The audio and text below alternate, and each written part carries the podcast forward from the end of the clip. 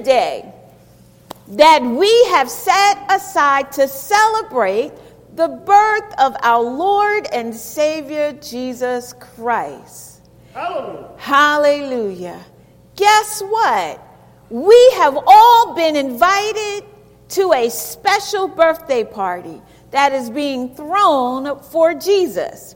If you want to attend, all you have to do is accept and acknowledge Jesus Christ as your Lord and your Savior. The choice is up to you. And I want you to know that this party is different from the traditional birthday parties that we attend. You don't have to get dressed up. Just come as you are for this wonderful celebration. Don't worry about shopping for a gift. All of you late night shoppers last night, the clock was 5:59 and you're out at the store buying, ah, I got to get a gift. But for this party, you don't have to bring a gift.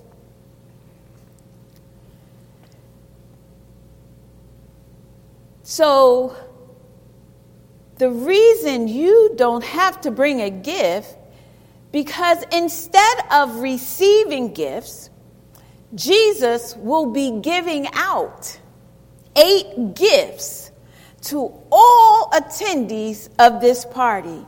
Are you ready to receive your gifts? I'm ready. The first gift that is available to you is the gift of justification. Verse 1 of our text says, Therefore, since we are justified by faith, we have peace with God through our Lord Jesus Christ. Justification is a legal term which pictures the sinner before the bar of God to receive condemnation for the sins that he or she has committed. But instead of being condemned, he or she is judicially pronounced not guilty. Therefore, justification is the divine pronouncement of God that we are all acquitted from sin's penalty God's judgment for sin and made acceptable before God. It is the pardon of God declaring us righteous when we believe in Him by faith. So if you're here this morning and you hear the little devil's voice that's trying to keep you behind the bars of condemnation, you need to declare to him that you have just opened the gift of justification and that you have been set free, that you are not guilty because of the price Jesus has paid for you. We have a new standing with God. We have been declared righteous. The second gift that's available to you is the gift of peace with God. Again, in the first verse, it says, We have peace with God through our Lord Jesus Christ. Peace with God, in essence, means reconciled to God. It means the barrier of hostility and enmity that separates us from God, barriers like our sin, our lack of spiritual life, and God's perfect holiness. These barriers have all been removed by the person and the work of Christ. When you open this gift, you can rest assured that God's judgment will not fall on you. You can go to bed at night with peace in your heart, knowing that everything will be all right. Today, the root of the troubles of the world is not the failure of government, nor even the absence of money to finance new programs, but the fact that we are at enmity with God we what we need is peace with God through our Lord Jesus Christ. The third gift that is available to you is the gift of access to God. For verse 2 says, through whom we have obtained access to the grace in which we stand. The Greek word prosagoge means access, approach, or it could mean introduction. It was used of one who gives access or audience to a great king. The Apostle Paul reminds us that there is one mediator between God and man, which is Christ Jesus. The Bible tells us in Hebrews to come boldly before the throne of grace to find grace to help in our time of need. How, you might ask?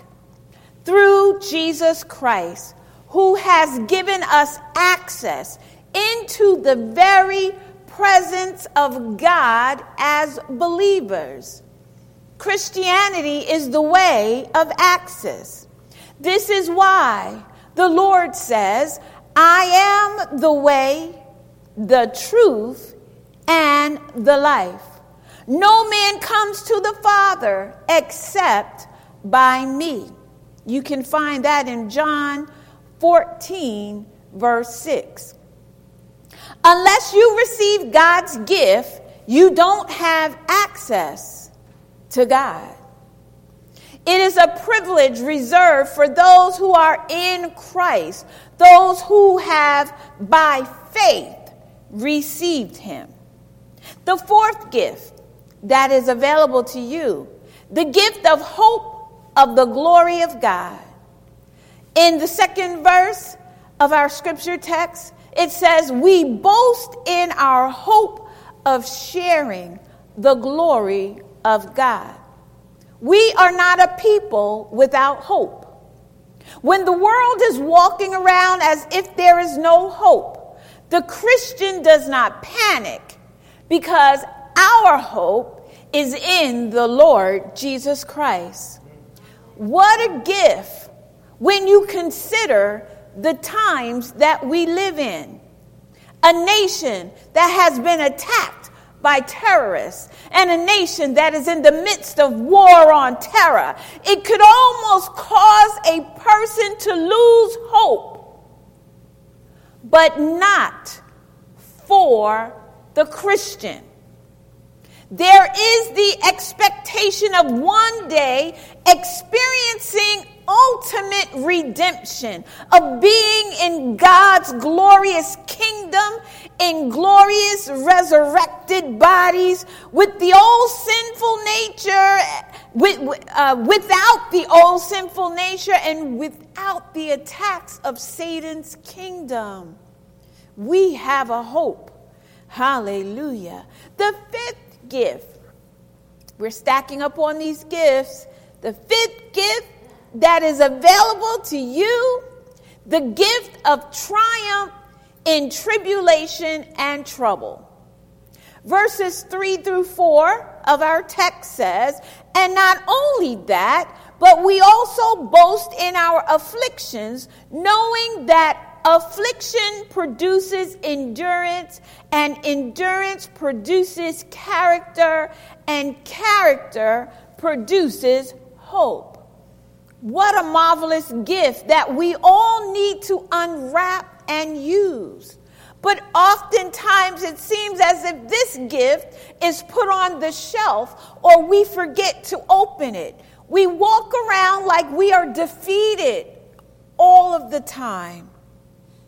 As we anticipate living in the glorious presence of God, this gift reminds us that for the present time, we still live in a fallen world where we experience tribulation and trouble. But regardless, we can still know joyous triumph, victory through our Lord and Savior. In this gift, the apostle has in his mind the capacity God gives us to rejoice in our suffering through faith in the principles and promises of the Bible and throughout our walk with the Lord. The world and too many of us as believers have a hard time joining these two words together affliction, and joy. Why is that? Well, the world cannot because they have no hope in the glory of God. And we fail as Christians to experience joy in the midst of tribulation because we so often fail to live in the light of that glory. So let us take hold to that gift, the gift of triumph in tribulation and troubles. You will make it through. This too shall pass. God will give you strength to get through whatever you need to get through. That's a gift that we have. Yes, we will cry. Yes, we will hurt. But God will give us the strength that we need to make it through. And then once we make it through, that's when we're able to witness and tell someone else about the light of God's glory. The sixth gift that is available to you, the gift of the love of God and the Holy Spirit. Verse 5 says, God's love has been poured into our hearts through the Holy Spirit that has been given to us. 1 John 4 and 9, 4, 1 John chapter 4, verses 9 and 10 says, In this the love of God was manifested towards us, that God has sent his only begotten Son into the world that we might live through him. In this love, not that we loved God, but that he loved us and sent his Son to be the propitiation for our sins. You see, grabbing a hold of God's love gives us assurance. It removes the fear and the doubt. It removes shame when we fail, so that it gives significance and meaning to life. This is a work of the gift of the indwelling Spirit of God who assures our hearts of God's endless and unconditional love so that we can grasp that we are accepted through the much more grace of God made available to us from Jesus Christ. The seventh gift that is available to you the gift of deliverance from wrath. For our scripture says in verses 6 through 9, focusing on verse 9, For while we were still weak, at the right time, Christ died for the ungodly.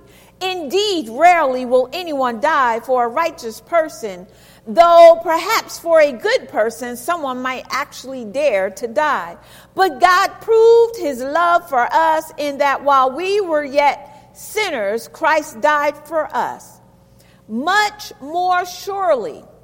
Therefore, since we have now been justified by his blood, we will be saved through him from the wrath of God. Wrath in this context here refers to the judgment of God that must be poured out on a Christ rejecting world. Notice carefully that much more emphasizes which follows the emphasis which follows the statement of verse 8 that Christ died for us. This verse, like many others, promise that those who put their trust in Christ will not come into judgment or face God's wrath because Jesus Christ, our Savior, took God's judgment in our place. That's something to shout hallelujah about right there. Woo! And our final gift that I'm going to speak about today, of course, we have tons of gifts that God has given to us. The eighth gift that is available to you is the gift of salvation by his life. For verse 10 of our scripture text says, For if while we were enemies, we were reconciled to God through the death of his son, much more surely, having been reconciled, will we be saved by his life. In view of the context which follows in Romans, this includes not only deliverance from God's wrath, but deliverance from the power of sin. It has to do with living abundantly and victoriously over life dominating patterns through the power of the risen Christ, through Christ's life which dwells with us. If our greatest need had been information, God would have sent us an educator. If our greatest need had been technology, God would have sent us a scientist. If our greatest need had been money, God would have sent us an economist. If our great need had been pleasure, God would have sent us an entertainer. But our greatest need was forgiveness. So God sent us a Savior. For Isaiah 9 and 6 says, For unto us a child is born, unto us a son is given, and the government will be upon his shoulder, and his name will be called Wonderful Counselor, Mighty God, Everlasting Father, Prince of Peace, the greatest promise of all creation. So on this morning, I say thank you, Jesus, Amen. for our gifts. These gifts are backed up by the faithfulness and guarantee of God Himself through the perfected and finished work of Jesus Christ. These gifts you receive will never break, never wear out. Indeed, they will last for all eternity, and they do all that is promised and more. So on this morning, we honor and we salute you this morning, Jesus, by saying, Happy birthday, Jesus. Hallelujah. Amen.